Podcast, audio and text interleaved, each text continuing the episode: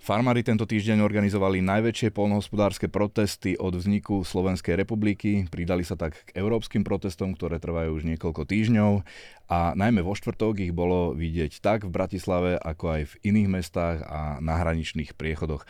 Nie všetci farmári však stáli bok po boku. Združenie tých menších mladých farmárov symbolicky protestovalo o pár dní skôr samostatne. Prečo je tomu tak, ale najmä čo trápi polnohospodárov na Slovensku aj v Európe. E, o tom sa budem rozprávať s mojimi dnešnými hostiami v podcastovom štúdiu Denníka Pravda. Vítam výkonného podpredsedu Slovenskej polnohospodárskej a potravinárskej komory Andrea Gajdoša. Dobrý deň. Ďakujem za pozvanie, príjemný dobrý deň. A Mariana Glovaťaka zo Združenia mladých farmárov, známeho pod skratkou ASIF. Dobrý deň. Dobrý deň, prajem, ďakujem za pozvanie. Moje meno je Zolorác a vítam posluchačov a divákov pri sledovaní tejto diskusie. Tak začnem tak otvorenou otázkou zhodnotenie pro, e, týchto protestov, ako ich z vášho pohľadu teda hodnotíte. Boli úspešné, splnili svoj cieľ? Pán Glovatek, mali ste skôr? Môžete prvý. Tak ja, ja s takou veľkou radosťou a s takým nadšením by som chcel na tomto mieste a pri tejto príležitosti poďakovať všetkým odvážlivcom, ktorí teda prišli na protest gázdov, ktorý sa uskutočnil v pondelok. No a bola to, pre mňa to bola neskutočná atmosféra. Keď si spomeniem, ako to bolo v tom dolnom Kubíne, kde koníky, traktory, auta, všetci spoločne, viac ako, viac ako 150 alebo 200 ľudí e, sa stretli v takej pokojnej atmosfére, ale s nadšením a hlavne s tým, že chceli riešiť vec, konkrétne vec nevyplatených pladeb. Chceli, chceli, nechcú sa sedieť doma a zobrali tú vec do vlastných rúk a to ma tak potešilo, lebo uh, mal som takú vedomosť, že slovenský občan je taký skôr, uh, že radšej zostane doma, po prípade v krčme, ale vidieť, že naozaj slovenský občan vie sa zapojiť do veci verejných a chce veci riešiť, čo ma veľmi potešilo a uh, tu ešte chcem podotknúť, že my sme organizácia, alebo všetci tí spoluorganizátori, ktorí sme, sme organizácie nízkorozpočtové, maličké a snažíme sa naozaj aj v rámci dobrovoľnej činnosti robiť e, e, túto aj jednak osvetu pre farmárov, ale jedna je takú pomoc. A napriek tomu, že v podstate s tým budžetom a s tým, čo sme mali k dispozícii, tak to je neskutočné, čo sa nám podarilo. Áno, teda treba povedať, že vy zastupujete komoru, ktorá je najväčším združením farmárov, čiže takým aj strešným tých ostatných združení, čiže vaše protesty e, bolo možno viac e, vidieť. E, ako ich teda hodnotíte vy? Um, áno, naša samozpráva je najväčšia, ale to neznamená, že sme viacej peniazy minuli. V podstate tie banery, robili to každé regionálne pracoviska, dokonca družstva, družstva sami a všetky tie, tie povinnosti, ktoré mali sa zabezpečovali. My hodnotíme taktiež pozitívne a tie emócie ešte sú aj dnes, poviem pravdu, ale ja by som sa aj týmto spôsobom chcel poďakovať napríklad aj policajtom a príslušníkom policajného zboru, skutočne zvládli svoju robotu, robotu perfektne, aj obce a uh, taktiež sme cítili tú spätnú väzbu od, od, od tých obyvateľov, od tých našich spotrebiteľov. Aj dneska som dostával ešte kopec videí, fotiek a SMS-iek, ako nám držali palce a palec hore a podobne. A to týka určite tých pondelkových protestov, takže tá odozva je výborná. Takže my sme veľmi spokojní, že sme sa takto dokázali uh, zjednotiť, že sme ukázali tú silu a čo sa týka ale tých výstupov a výsledkov, kvôli čomu sme boli v uliciach, tak to ešte veľmi predčasne hodnotiť. Chytím sa vašich slov, že zjednotiť. Viem, že pred nahrávaním ste hovorili, že nechcete, aby médiá vyvolávali nejaké rozbroje medzi vami, farmári, jednotlivými farmármi, ale ja si tak hovorím teda, že ono to vyplýva z tej situácie, že faktom je, že naozaj ste spolu nepostupovali v tých protestoch, tak možno, že e, z každej strany, keby si sa mohli vyjadriť, že prečo. Skúsim ja, keďže som teraz rozbehnutý. Na to je viacej dôvodov. Ten najväčší dôvod, jeden, je dôvod, jeden dôvod je tým, že keď si všimáte inde v Európe, tie protesty si robia to organizácie veľakrát samostatne, niekde spoločne. Dokonca viem o krajinách ako napríklad Taliansku, kde neboli to protesty vôbec zastrešované žiadnou samozprávnou organizáciou a dokonca smerovali ešte proti týmto samozprávnym organizáciám. Až takýto extrém sa tam vyskytol. Druhá vec je, že skutočne pri tom množstve členov, ktoré máme my a, tých, a techniky, sme potrebovali uh, o mnoho väčší čas na, na, na prípravu tých protestov, oznamovacie povinnosti obciam, polícii, obehať to do, dohodnúť sa trasy jedno s druhým. Ale tá najdôležitejší rozdiel je v tom, že v podstate my sme sa snažili skoordinovať s ostatnými krajinami v rámci Vyšogradskej štvorky.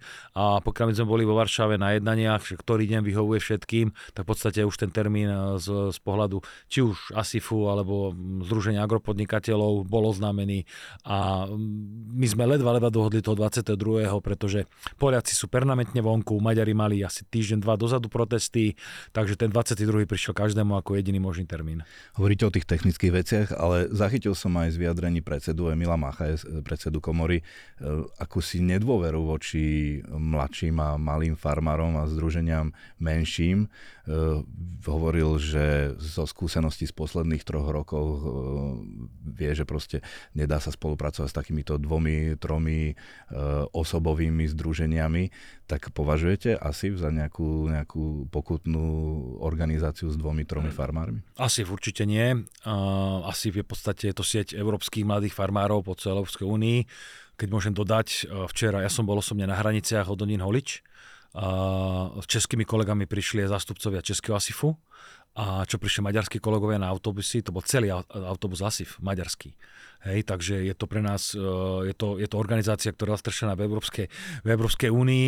Dokonca, dokonca pokiaľ viem, využívame na rokovanie spoločné priestory v Kopy Kožeke v Bruseli, takže určite áno, ale na druhej strane nájdeme na Slovensku žiaľ aj združenia, kde sa dvaja, dvaja dali dokopy a podali si, že idú založiť e, nejaké združenie, ja im to neberiem, v poriadku, otázka je skutočne vypovedateľnosť toho združenia a mm, ich, ich schopnosť reagovať na takéto situácie, ale ASIF, ASIF je, je, je celoeurópska sieť, takže určite je to partner.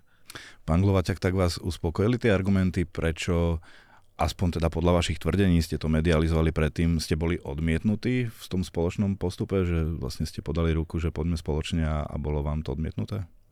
Ako asi v Združení mladých farmárov sa snažíme k veciam pristupovať profesionálne, ako aj bolo povedané, už 15 rokov v podstate fungujeme na scéne v predošlých protestoch sme sa ani nezapájali, čo boli v minulosti, preto ma aj zamrzelo to vyjadrenie pána, pána predsedu Macha, že, že nejaké dvoj, alebo čo, to, čo, čo si myslím, že nie je.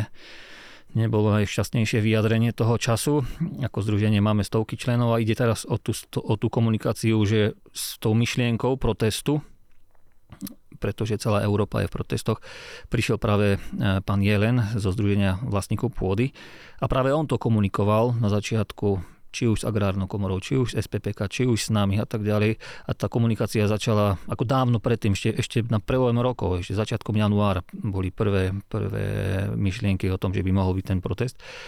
No a čo vlastne najviac zamrzelo, bolo akoby odmietnutie úplne, že, kde sa povedalo, že ideme samostatne kde bolo možnosť aspoň stretnúť po prípade, že na tom stretnutí sme sa mohli dohodnúť, nedohodnúť, aspoň nejaká komunikácia mohla byť. E, dokonca už sa aj schyľovalo, že sa stretneme, aj, aj pán, pani Patašiová z Agrárnej komory tiež e, si pamätá, že naozaj bola tam vôľa veľmi silná z našej strany sa stretnúť Avšak dopadlo to, ako dopadlo, nestretli sme sa a to ešte bolo pred, eh, pred do, príbehu januára, začiatkom februára, takže akože v dostatočnom časovom predstihu, aby sa tie dátumy dali skoordinovať. No ale už je to za nami, už je to za nami a vznikli protesty dva v tých protestoch dvoch sme mali podobné požiadavky, my sme tých požiadavek mali 8. Nám išlo hlavne aj o spravodlivosť eh, toho podnikateľského prostredia, ale v tých troch požiadavkách sa Máte úplne spoločné záujmy, kopírujeme. K tomu sa dostaneme, ale ešte by som zostal pri tom, že vy ste aj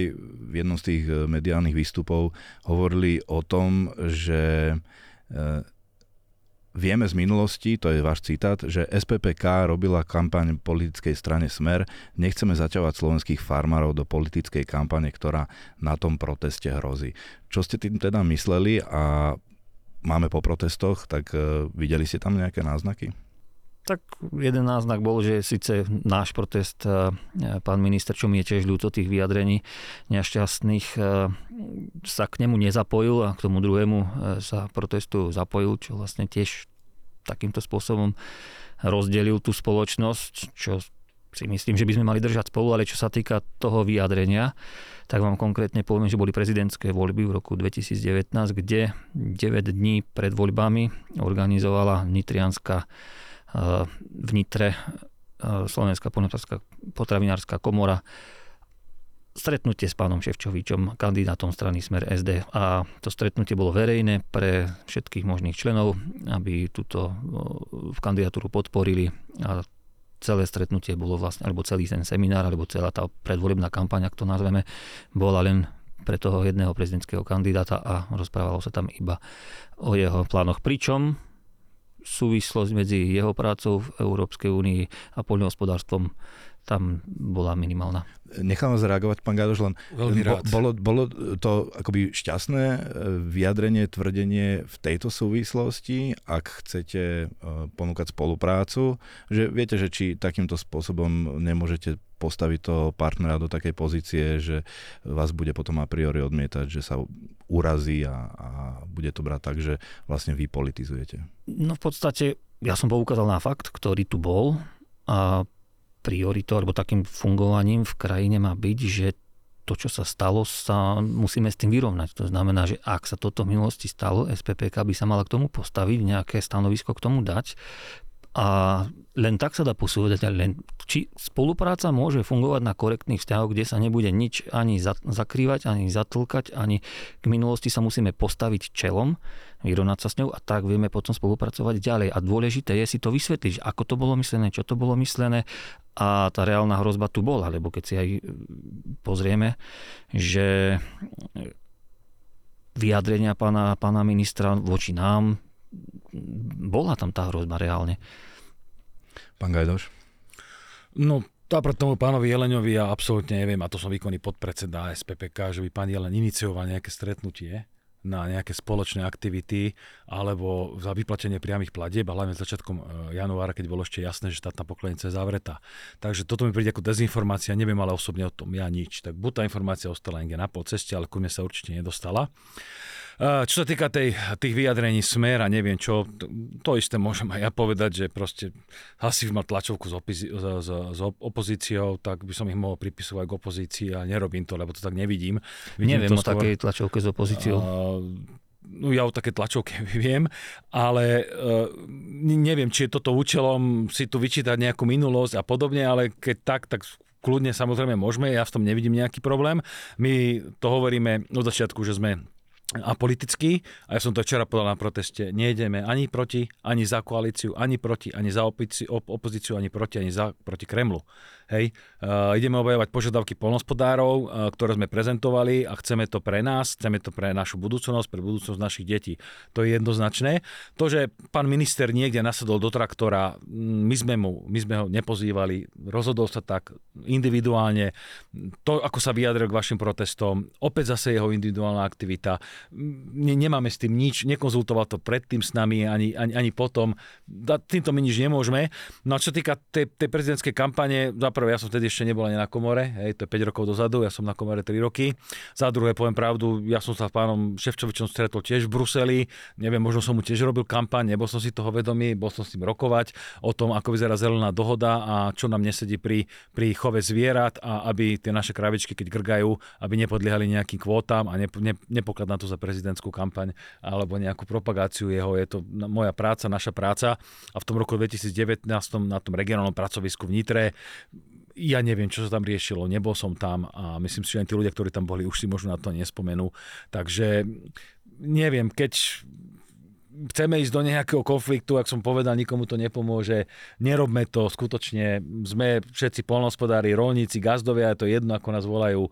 Uh, mali by sme držať spolu, jedine tak dosiahneme tie ciele, nevraceme sa k nejakým možno prešlapom, ak to vôbec možno nazvať prešlapom z minulosti, nemá to význam.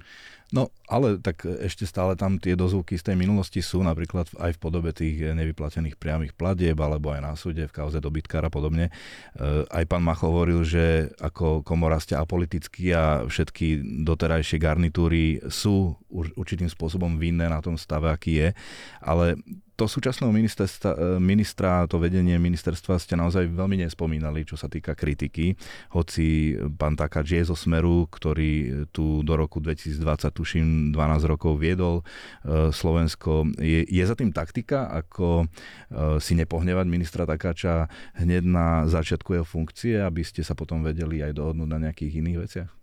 Tak uh, je to minister, hej? je to nejaký štátny predstaviteľ a treba zachovať určite minimálne nejakú štátnu kultúru a, a slušnosť voči, voči, voči, voči reprezentantom našej vlády, ale nemyslím, že je v tom nejako, nejaká taktika. Uh, my sme mali rovnako požiadavkách a máme v požiadavkách urýchlené vyplatené priamých platieb, ale zároveň si uvedomujeme, že tam minister je 3 mesiace. Takže ak sa máme na niekoho hnevať, musíme sa hnevať buď na tých úradníkov, ktorí sú tam aj dnes a boli tam aj minulosti, alebo na to predchádzajúce vedenie, ktoré napríklad nastavovalo niektoré podmienky, s ktorými máme dnes problém, či je to striedanie plodín a podobne. Sa k tomu dostaneme, ale... My momentálne máme uh, ako polnohospodári, a to nie len my, ale určite asi aj všetci ostatní, máme prísľub od, od pána Takáča, že sa ide modifikovať strategický plán, aby sa to upravilo a idú sa vypočuť všetky naše požiadavky a bolesti, ktoré máme. Takže v tomto prípade nemáme mať na ňo nejakú ťažkú ťažké svedomie, že nám nejde, by som povedal, po ruke. Je tam ten prísľub,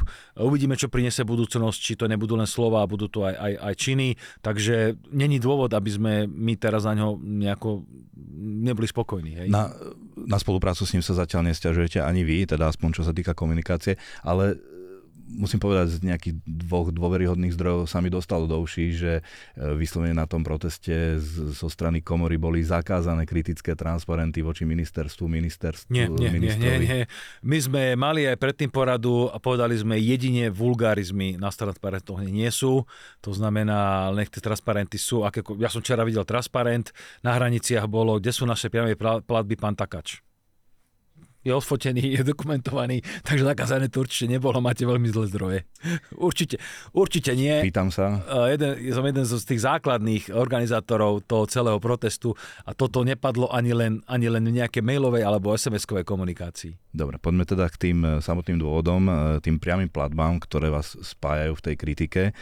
Tak um, je to naozaj veľký problém, ktorý ohrozuje aj najviac práve tých malých, ktorí nemajú nejaké zásoby, nejaký, nejaký kapitál, nejaké rezervy, z ktorých e, vedia zatiaľ prežiť, tak e, možno povedzme si, že a vysvetlíme tým ľuďom laicky tú genezu, že ako k tomuto mohlo dôjsť, keď 20 rokov vždy e, tie platby boli, ja neviem, k 90% ku koncu roku vyplatené, alebo takmer vždy, a teraz je to 40%. V čom je ten základný kameň?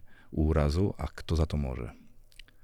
Pán Glovaťak. Tak čo sa týka tých priamých platieb, a ešte v krátkosti zareagujem na ten, na ten bod uh, nevyplatenia priamých platieb, tak tiež treba priznať, že do protestu sa dostal až dva dni pred protestami. Na začiatku to bolo len proti Európskej únii, celý čas to bolo komunikované nie, nie, proti Európskej únii.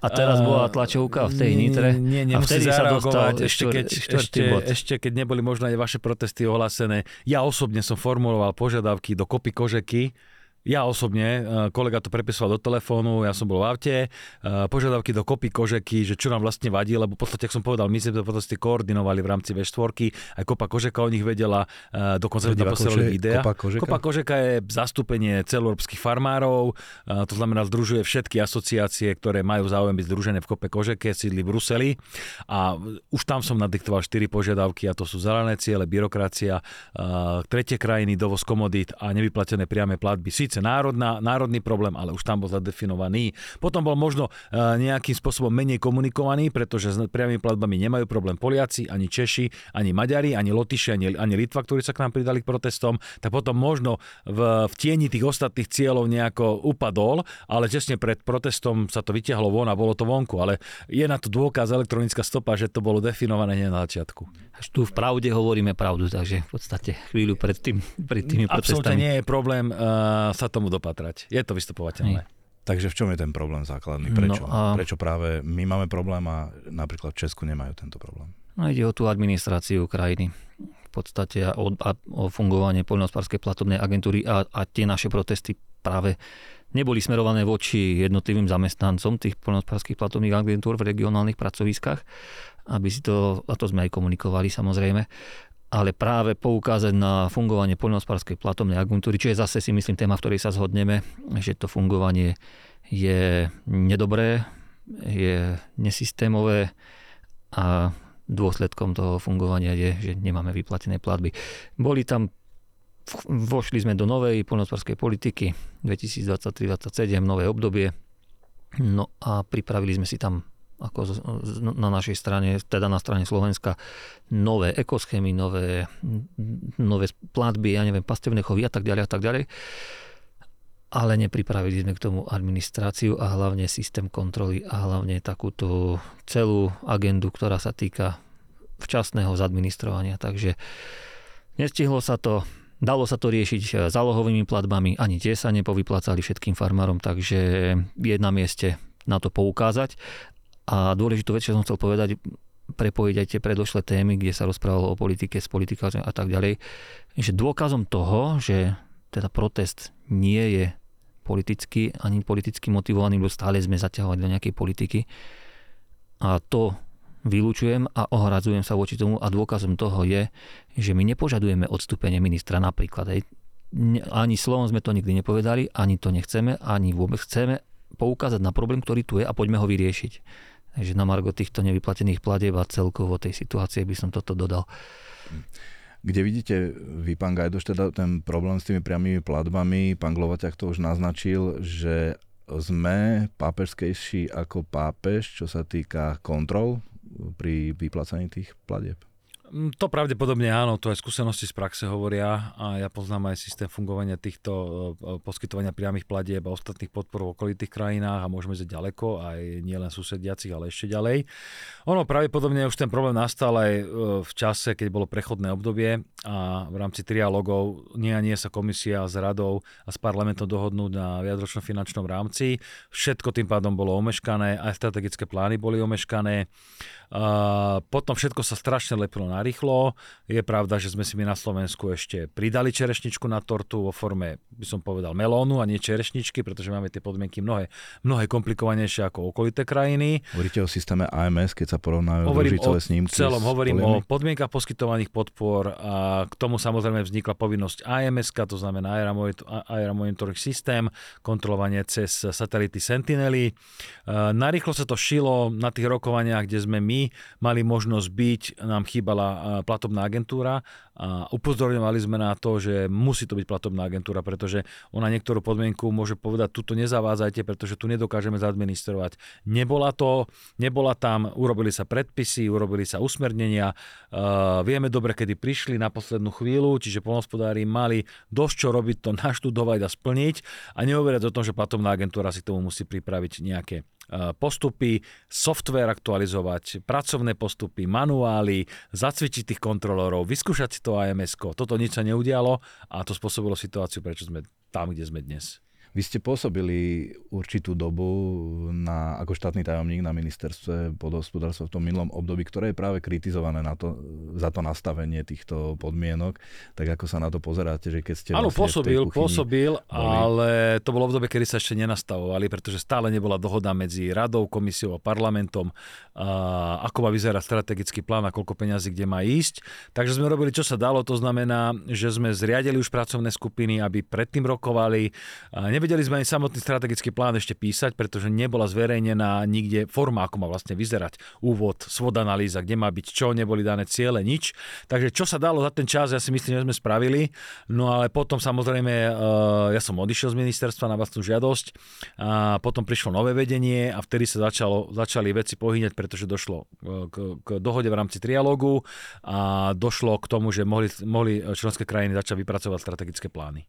No a to nastavenie, prečo je také prísne, mohli by sme sa dotknúť aj tohto, pretože niečo tomu asi predchádzalo. Nie je to len tak z roztopaše, že by si to bývalé vedenie ministerstva povedalo, že tak budeme teraz kontrolovať naozaj každý hektár e, veľmi podrobne, napríklad cez tie družicové snímky keby neboli asi ohrozené peniaze z Európy, čo sa týka tých škandálov, napríklad dobytkár a podobne, e, Grovka, Rožková, vyplácanie priamých platieb na, na letiska a podobne. Čiže tam asi hrozilo to, že nebudeme mať žiadne peniaze, ak takýmto prísnym kontrolám nepristúpime. Či? To bola ďalšia vec, ktorou sa musela, muselo medzi období tá platobná agentúra vysporiadať, získať späť dôveru, získať akreditáciu. Uh, to znamená pomeniť rôzne systémy, a vyhovieť auditným požiadavkám, čiže to je určite nepridávalo na to, aby sa dokázala do, dobre pripraviť na tú kampaň a na to pro, nové programové obdobie, ktoré máme dnes. Takže určite aj toto je jeden z tých, z tých klinčokov do tej, do tej rakvy, ktorý tam bol zabíjaný.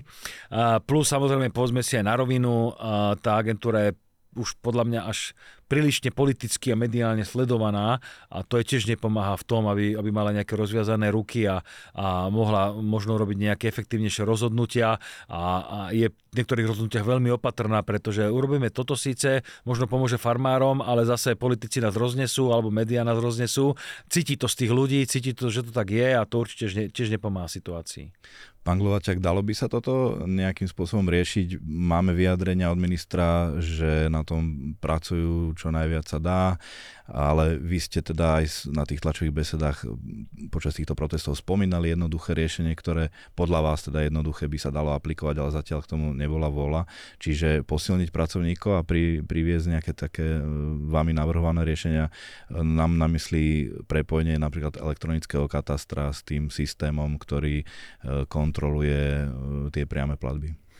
Určite tých riešení je viacero, ale netreba hlavne miešať hrušky s jablkami. Sú dve rôzne veci, ktoré trápia uh, akoby administrátorov celého toho systému, hlavne ministerstvo teda, ktoré, ktoré riadiacim orgánom a poľnohospodárskej platobnej agentúry a tie dve veci sú prvá je to nové rozpočtové obdobie, o ktorom sme niečo zmienili pred chvíľou, že máme to nové obdobie, áno. Začína Začalo sa už v 23. už sme v druhom roku, v 27. končí, takže už by sme mali akože byť rozbehnutí. Hej, v susedné krajiny už vo veľkom čerpajú projektové podpory a tak ďalej. My zatiaľ e, ešte zatiaľ nič. Čo by bolo dobre posunúť, ale hlavne toto obdobie bolo správne poznamenané, že bolo spravené na poslednú chvíľu, lebo ako boli tie voľby do Európskeho parlamentu tiež v 19. roku, tak e, všetko to obdobie malo byť pôvodne 2027. Iba, že prišiel úplne nový Európsky parlament a tesne predtým, ako sa mal spustiť nové rozpočtové obdobie, tak prišla nová komisia, nový vietor, e, veľa ľudia, to treba veľmi, málo sa to hovorí, ale občania Európskej únie si zvolili Európsky parlament, ktorý chcel zelenú politiku. Hej. To nie je, že si to vymyslel Brusel, to si vymysleli aj občania Slovenskej republiky, ktorí volili práve tých zástupcov do Európskeho parlamentu a stade prišiel potom vietor, potom sa prišiel Green Deal, potom prišlo Farm to Fork Strategy a tak ďalej. Tieto všetky dokumenty, ktoré sa potrebovali, eh, alebo bola tam tá politická vôľa, aby sa dostali do, do toho rozpočtového obdobia. To znamená, ale v Európskej únii to netrvá tak, že, že hneď tam musia piť všetky tie diskusie, ktoré sú povinné a tak ďalej, čo je veľmi dobrý proces, pro, proces si myslím, lebo uh, síce to dlhšie trvá, ale veľa vecí sa vynegociuje a potom sa to už nemusí meniť. No ako a to tým, súvisí teda s našimi priamými platbami? To znamená, že na poslednú chvíľu sa to všetko nachystalo a my sme to ešte aby sme mali nejakú víziu, že čo chceme, tak sme vlastne čakali, že čo príde.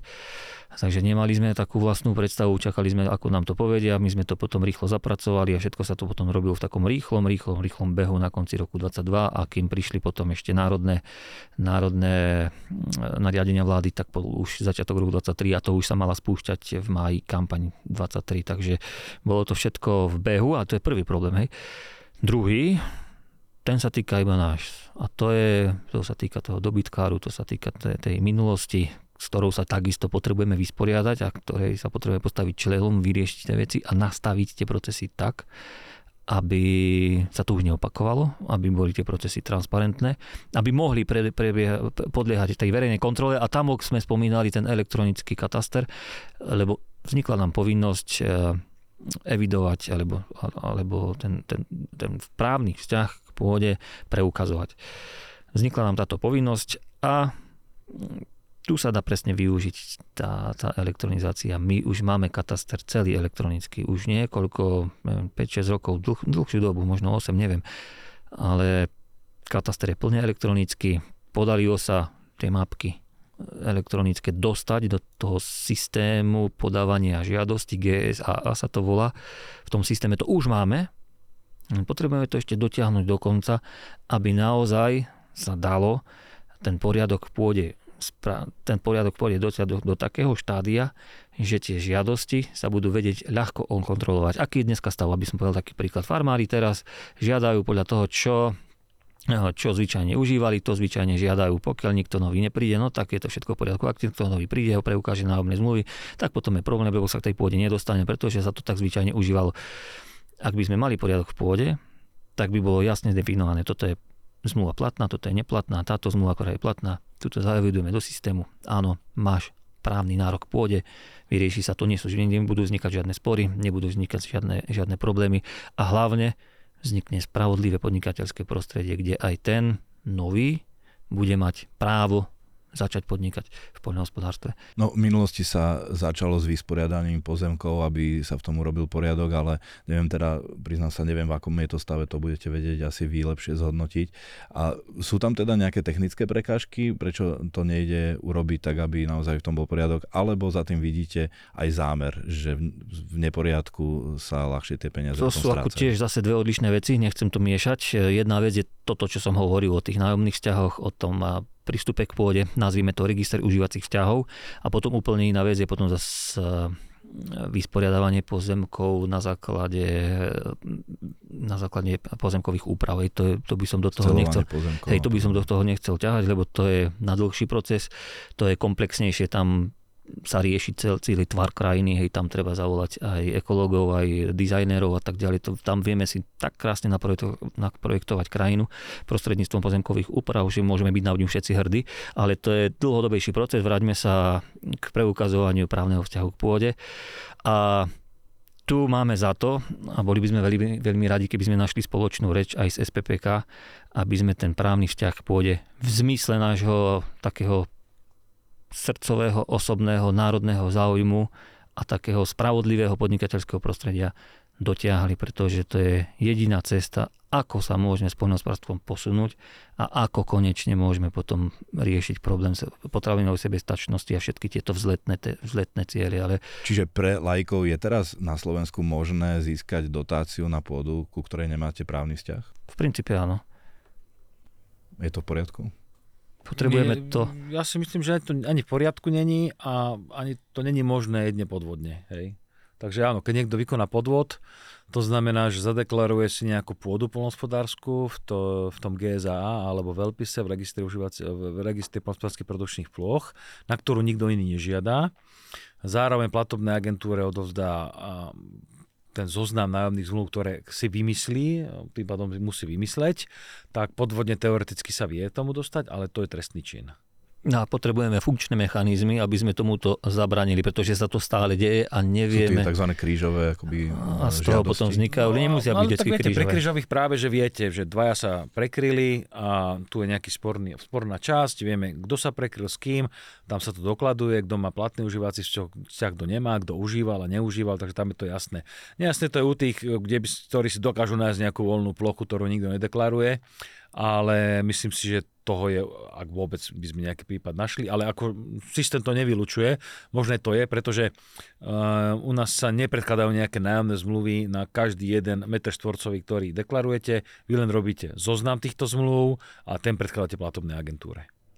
Dobre, čo by sme teda mali spraviť, alebo ministerstvo e, malo spraviť, aké jednoduché, rýchle opatrenia, aby sa tento problém rýchlo pohol dopredu s priamými platbami? Sfunk- ten register užívacích vzťahov na základe elektronických podkladov. Pán Gajdoš, je tom My nemáme problém s registrom užívacích vzťahov, my sme zaň hlasovali, že sme za, takže my s tým problém nemáme, a, ale budú asi potrebné komasácie a pozemkové úpravy, pretože tá pôda je nenormálne rozdrobená a preto sa vlastne nepozerá každý meter štvorcových, lebo keď má jeden polnospodársky subjekt alebo aj súkromný hospodársky rolník donie 100, 200, 300 zmluv na stôl, tak to, to neexistuje úradník, ktorý by to dokázal skontrolovať, to si povedzme pravdu.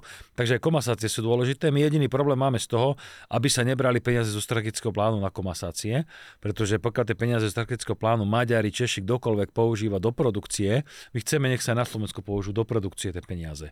A nech si štát nájde peniaze aj z iného operačného programu, je nám to jedno, ale nie zo spoločnej pozvarskej politiky, čo má ísť do produkcie, uh, pretože nás to potom znevýhodňuje, keď nám čas peniazy 60-70 miliónov chýba v tom strategickom pláne, či už na investičné podpory, alebo aj na tie zelené ciele, hej, chýbajú, takže nech idú z iného zdroja ako, ako z SPPčky. Ja by som len ešte doplnil, že ten register užívacích vzťahov tam je dôležité slovičko sfunkčný, že síce sa schválil, síce akože teoreticky ho ako máme, ale je nefunkčný, pretože my potrebujeme tú elektronickú kontrolu v tom, lebo poviem príklad, farmári tohto roku prvýkrát, teda minulého roku, ale tejto kampani, ktorá, ktorá je stále nevyplatená, prvýkrát v histórii predkladali e, tento právny vzťah k pôde, nájomnej zmluvy.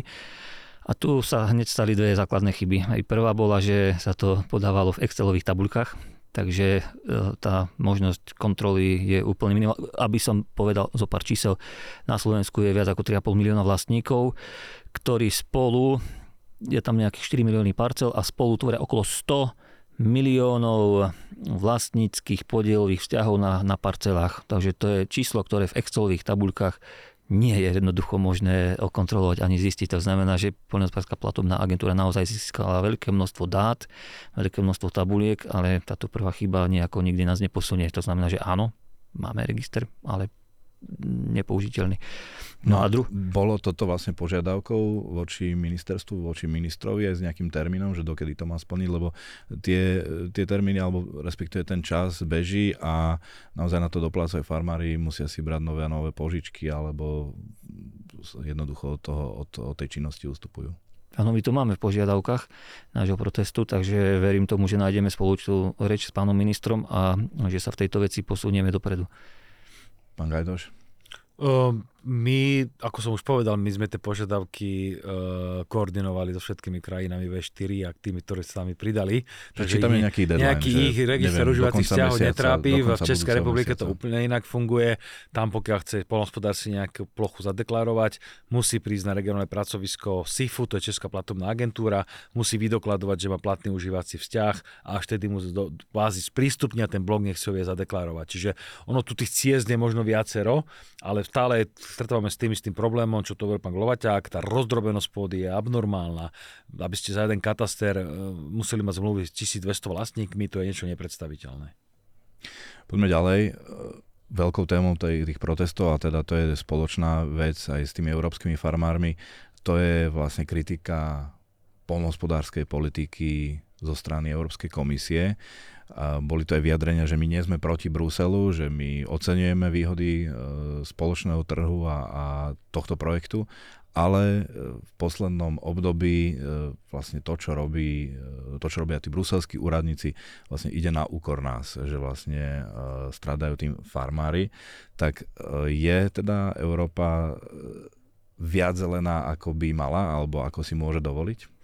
Tu asi by som zopakoval to, že tá Európa sme aj my a že my sme si zvolili vedenie eh, DG Agri alebo komisiu, ktorá toto tlačí. To znamená, že je to na nás občanoch, či budú myslieť pri voľbách na farmárov alebo nie, alebo je to na, na, na všetkých občanoch, či chceme, alebo do akej míry chceme, alebo ako to celé chceme mať eh, zazelenané. A, a samozrejme prichádza veľké množstvo rôznych smerníc, nitratov a tak ďalej, rôzne, rôzne tieto veci, ktoré stiažujú život farmárom a hlavne prinášajú tú komplikovanú byrokraciu s tým všetkým. A to nie je len to, že, že farmár vypisuje papiere, aby som to tak aj poslucháčom vysvetlil. Vy celé to podnikanie vlastne svoje, ktoré máte na tej farme, alebo celú tú farmu, prispôsobujete jednotlivým tým papierom. Že už ne, ne, nefarmárčite pre tú pôdu, pre, pre ten uh, finálny produkt, pre tú obživu, ale preto, aby ste tie tabuľky niekde neprekročili, niekde, aby vám nevyskočil nejaký dusík, niekde, aby ste zase prispôsobili, aby vám sedel e, šírka biopásu a toto všetko vás uh, akoby ubíja v tom, v, tom, v tom podnikaní a cítite sa byť taký zviazaný so zviazanými rukami, že nie, nie, nie ste neslobodní a nemôžete robiť tak, ako to cítite. Pričom mnoho farmárov, mnoho, treba povedať, že to cíti ekologicky a cíti to tak, že chcú tej prírode pomôcť a chcú byť četrní, avšak tá byrokracia ich v tom brzdí niekedy.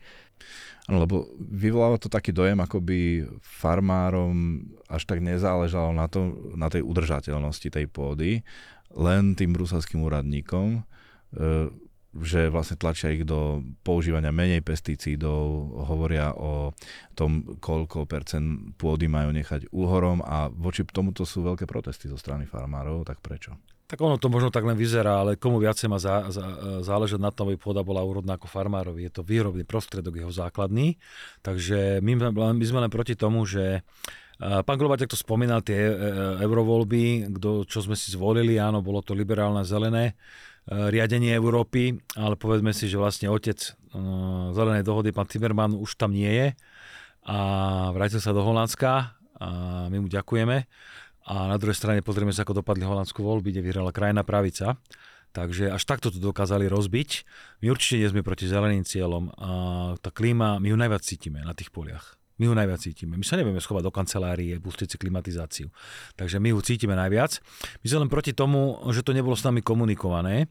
Uh, zavreli sa, už som to spomínal, bankári s, s environmentalistami a dohadovali sa na tom, že budú drahšie úvery pre polnospodárov a drahšie úroky budú, väčšie, väčšie úroky budú platiť, pokiaľ nebudú splňať nejaké zelené ciele.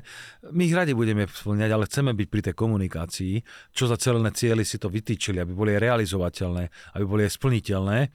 Byť výsledok sú naše biopásy, u nás založili sme ich, dokázali sme to, zapojenosť je pekná, ale vidíme, že ten efekt neprichádza, aj keď vidíme nejaké štatistiky, že sa niekde objavili hniezdiace vtáky a podobne, ale máme problém s tým, že väčšinou tie e, biopasy sú momentálne čisto zaburinené a sú to vlastne, je to, je to, je to, je to aj priestor na, na, pre hlodavce, čiže musíme tie biopasy poriadku, nejako ich udržať, ale zmeniť manažment okolo nich, to je jeden fakt.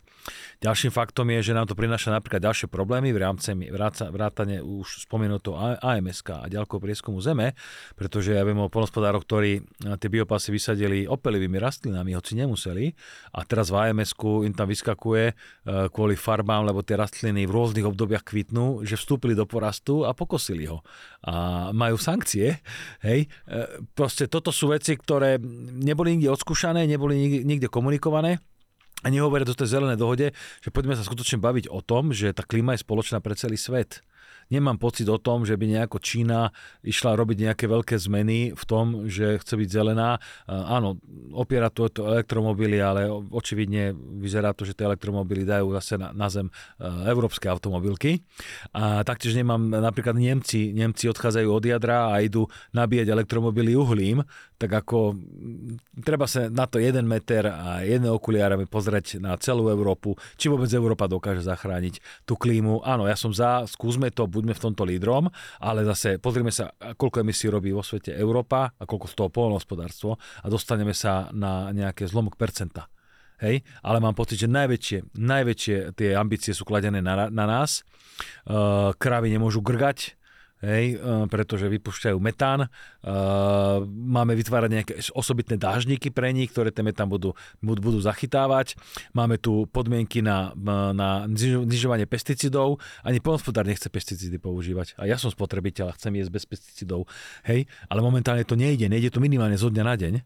A keď my na Slovensku od 90 rokov sme znížili už uh, aplikáciu pesticidov o 50% a niekde naopak zvýšili, tak nie je spravodlivé, aby sme všetci išli teraz na polovičku, to znamená my z 3 kg na 1,5 a niekde na Cypre z 9 na 4,5. To nie je spravodlivé. My chceme len spravodlivosť a chceme nech to realizovateľné ciele a nech sú s nami komunikované, aby boli realizovateľné. Ja by som ešte k tomu povedal, aby sme neboli zase voči tej Európskej únii taký, lebo mňa to aj tak zabolelo, keď e, niektorí e, protestujúci dali európsku vlajku do hnoja, preto bolo to také dehonestujúce a mali by sme vychádzať vždy slušne a, a, a, diskutovať veci slušne. A ku tej únie tiež chcem povedať, že môžeme ísť rôznymi regiónmi sveta, môžeme ísť do Severnej Ameriky, môžeme ísť kde, kde chceme, ale musíme uznať jednu vec, že vidiek v Európe práve vďaka politike Európskej únie je naozaj e, sa, sa má lepšie tie naše dediny v Európe sú vitálnejšie, zdravšie, ľudia sa v nich žijú, e, farmári. A teraz chcem podotknúť na takú politiku aj rodinných fariem, že stále čo sa týka takej tej, tej dlhodobej vízie poľnohospodárstva alebo tých, tých zelených cieľov, keď do tej dlhodobej vízie poľnohospodárstva započítame, tak veľmi užitočnou cestou na Margo Európskej únie chcem povedať, že ona ju teda podporuje.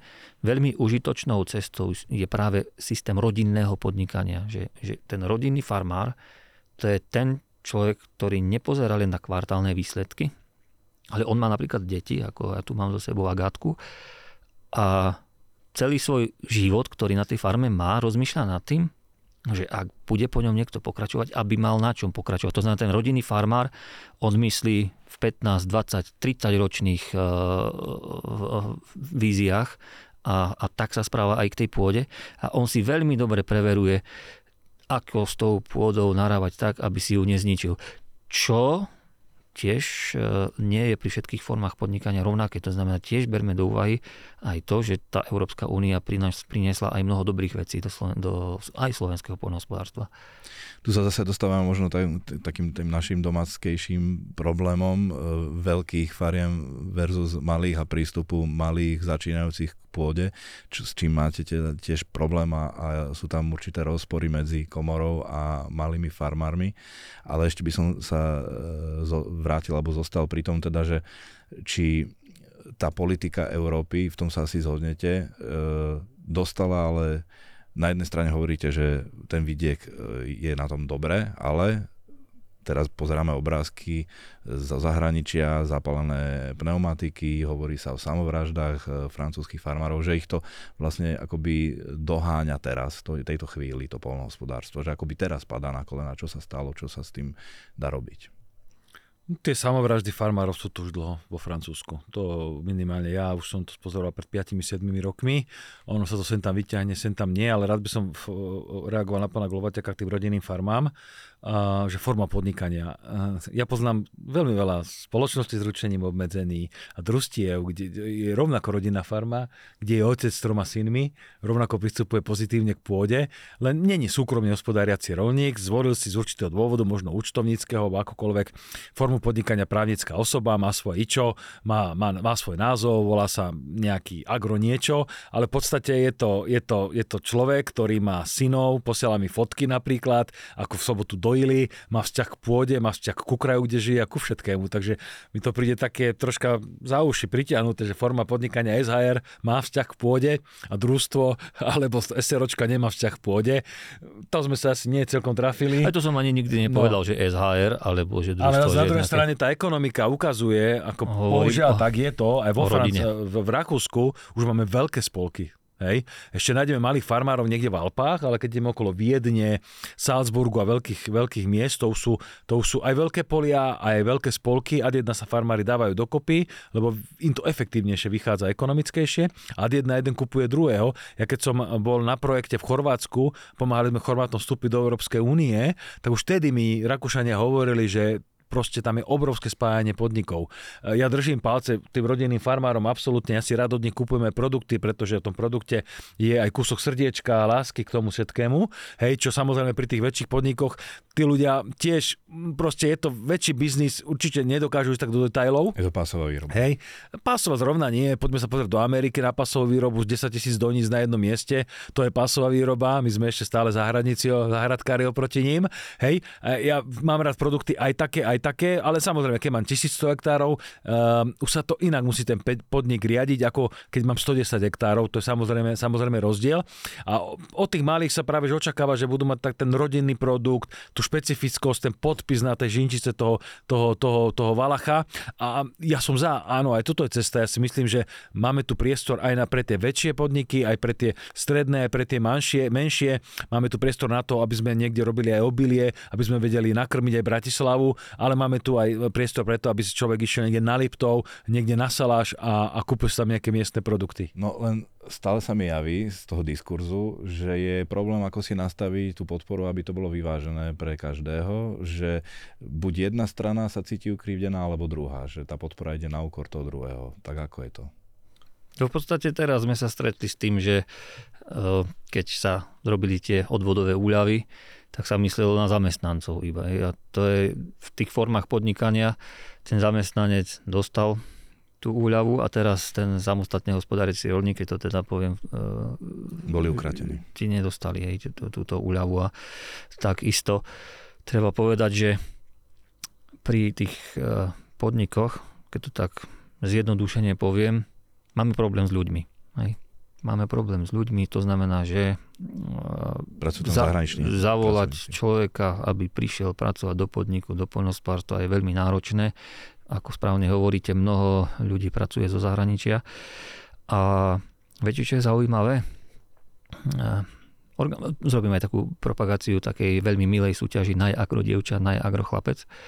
Existuje na Slovensku takáto súťaž, kde naozaj nadšenci z, z, z Nitry sa snažia motivovať študentov stredných škôl, poľnospárských stredných škôl, aby sa tak vedeli medzi sebou porovnať, ale aj stretnúť a zosieťovať. No a keď sme robili prieskum medzi tými študentami, tak druhá väčšina chce zostať v poľnohospodárstve.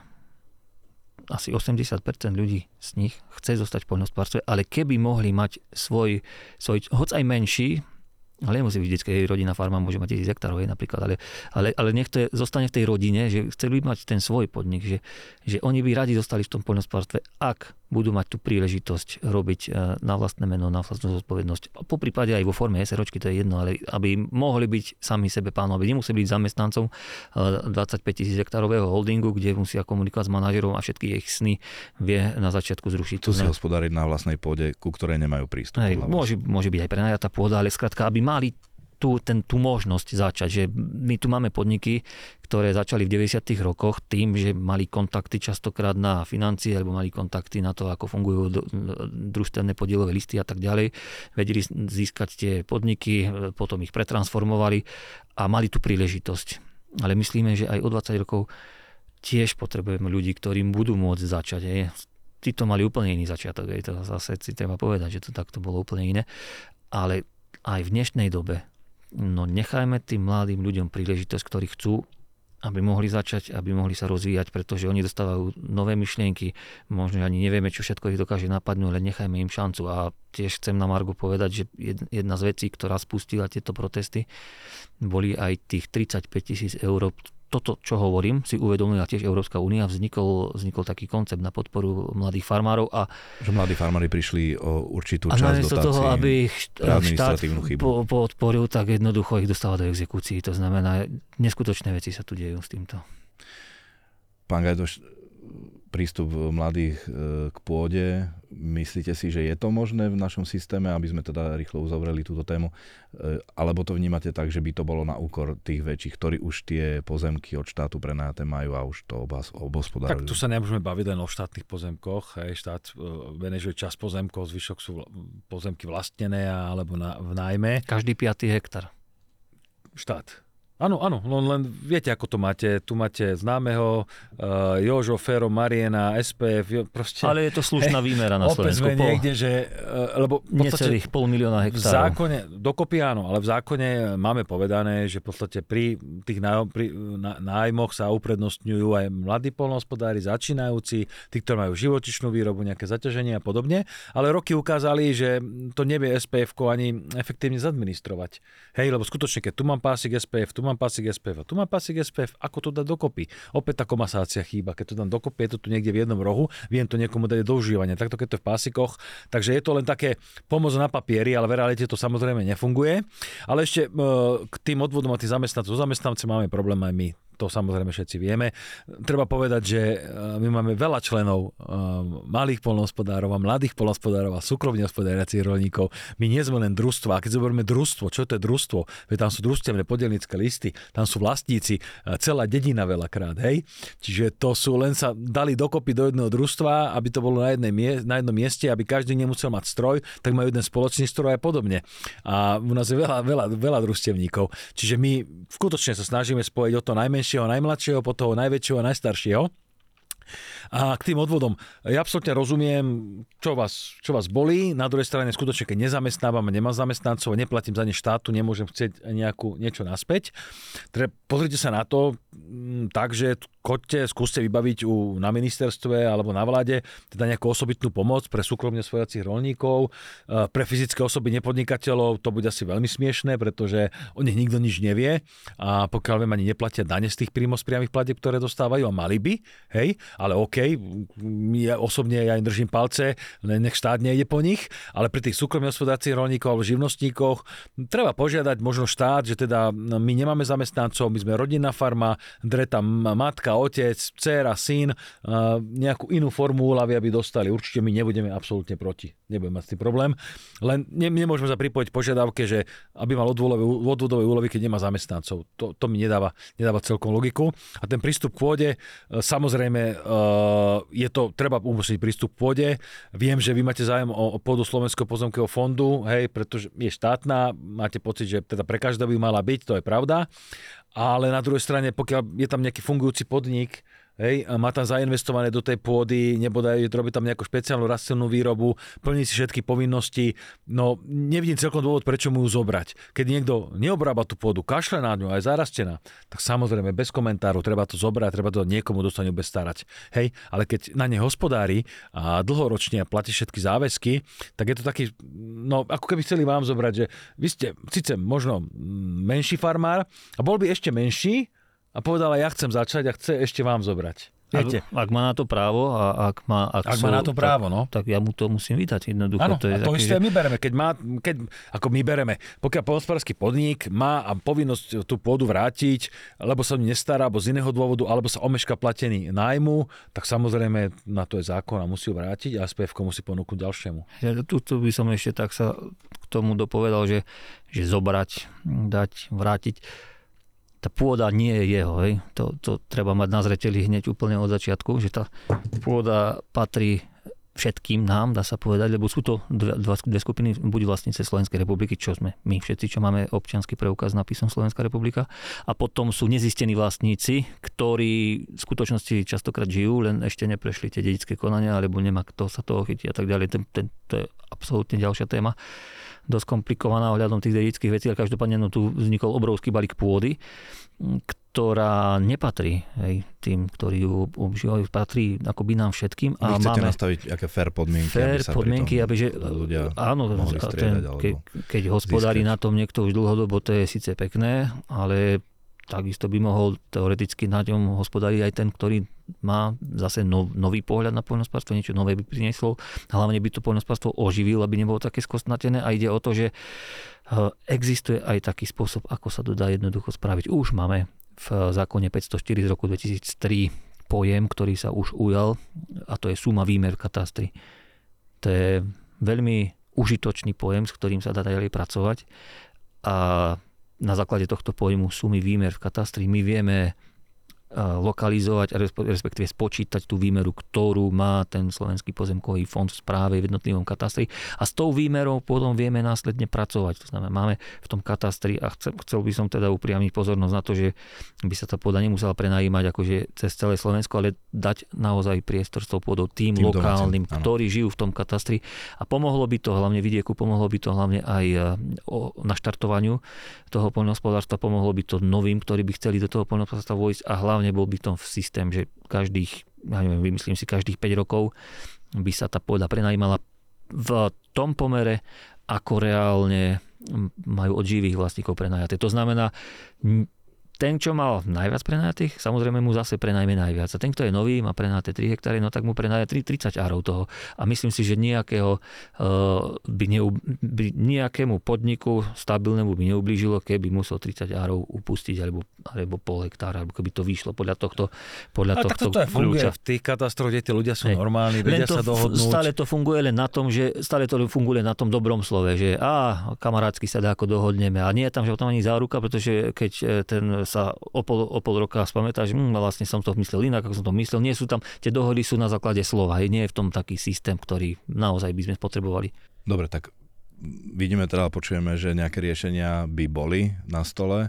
Uvidíme, či nové ministerstvo pod e, novým ministrom bude mať aj volu k ním prístupovať e, a pristúpiť teda a nielen to deklarovať. E, poďme sa ešte posunúť k tej záverečnej téme, ktorú som sa chcel dotknúť a to je to vlastne, s čím sa brojí celá Európa a to je dovoz tretich krajín práve v čase týchto protestov e, komisia predložila bezcolný dovoz z Ukrajiny e, na tie rôzne produkty. My za, zároveň predložujeme zákaz dovozu, ale farmári sa stiažujú, že aj takto obilie, med a tak ďalej z Ukrajiny končí u nás. Tak e, prečo je to tak, keď vieme, že vlastne u nás sa to nejakých tých kamionoch a, a vagónoch zapečatí, prejde to cez naše, slo, na, naše územie, cez Slovensko a vráti sa to späť, tak potom čo na vine sú susedné krajiny, kde sa to vyloží a, a cez nejakých obchodníkov sa to dostane späť? Tu máme zase takú spoločnú tému, kde máme ako Slovenská republika e, komodity, ktoré sú v zozname, ktoré je zakázané dovážať aj to do odvolania. Druhá vec je, ako sa to dá odkontrolovať, to je, to je druhá vec, ale aj vysvetliť treba aj poslucháčom, že prečo vlastne toto sa stalo témou, lebo v tých tretich krajinách platia iné podmienky na pestovanie.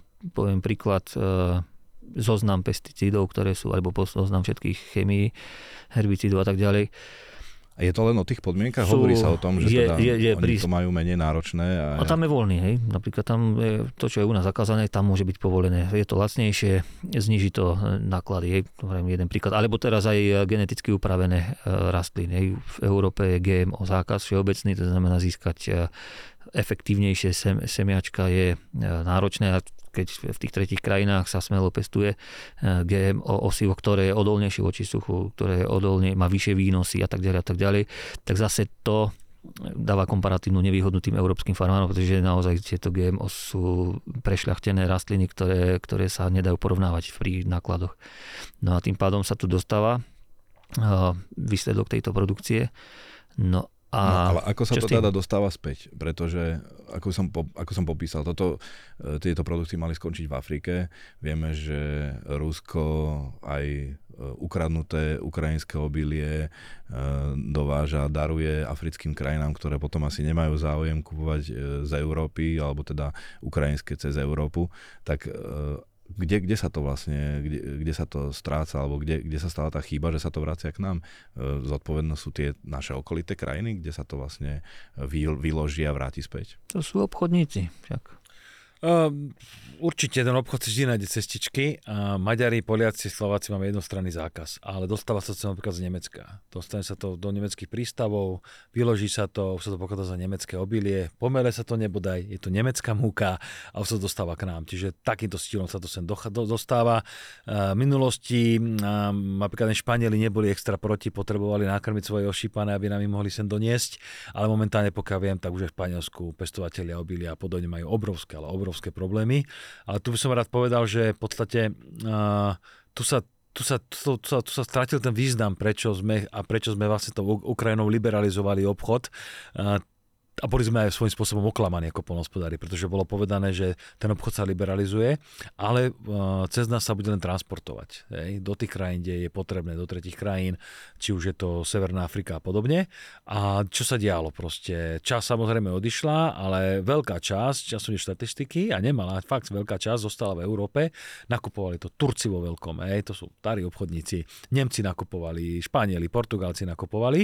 A samozrejme medzičasom tie trhy obsadilo Rusko Rusko aj takéto štýlo vedie tú vojnu. To, to si treba priznať. Obsadilo to Rusko, čiže Ukrajina stratila tie trhy a teraz to už nemá kde inde natlačiť, tlačí to len do Európy. Ale čo sa deje s našimi hospodármi, to vidíme za posledný rok e, majú plné sklady, nevedia vyprázdniť, pretože ten biznis sa zastavil. Nie, že ceny sú nízke, ja viem dokonca, že ani ponuky nechodia. Že teraz ani ponuku nedáme, lebo počkáme, čo príde z Ukrajiny.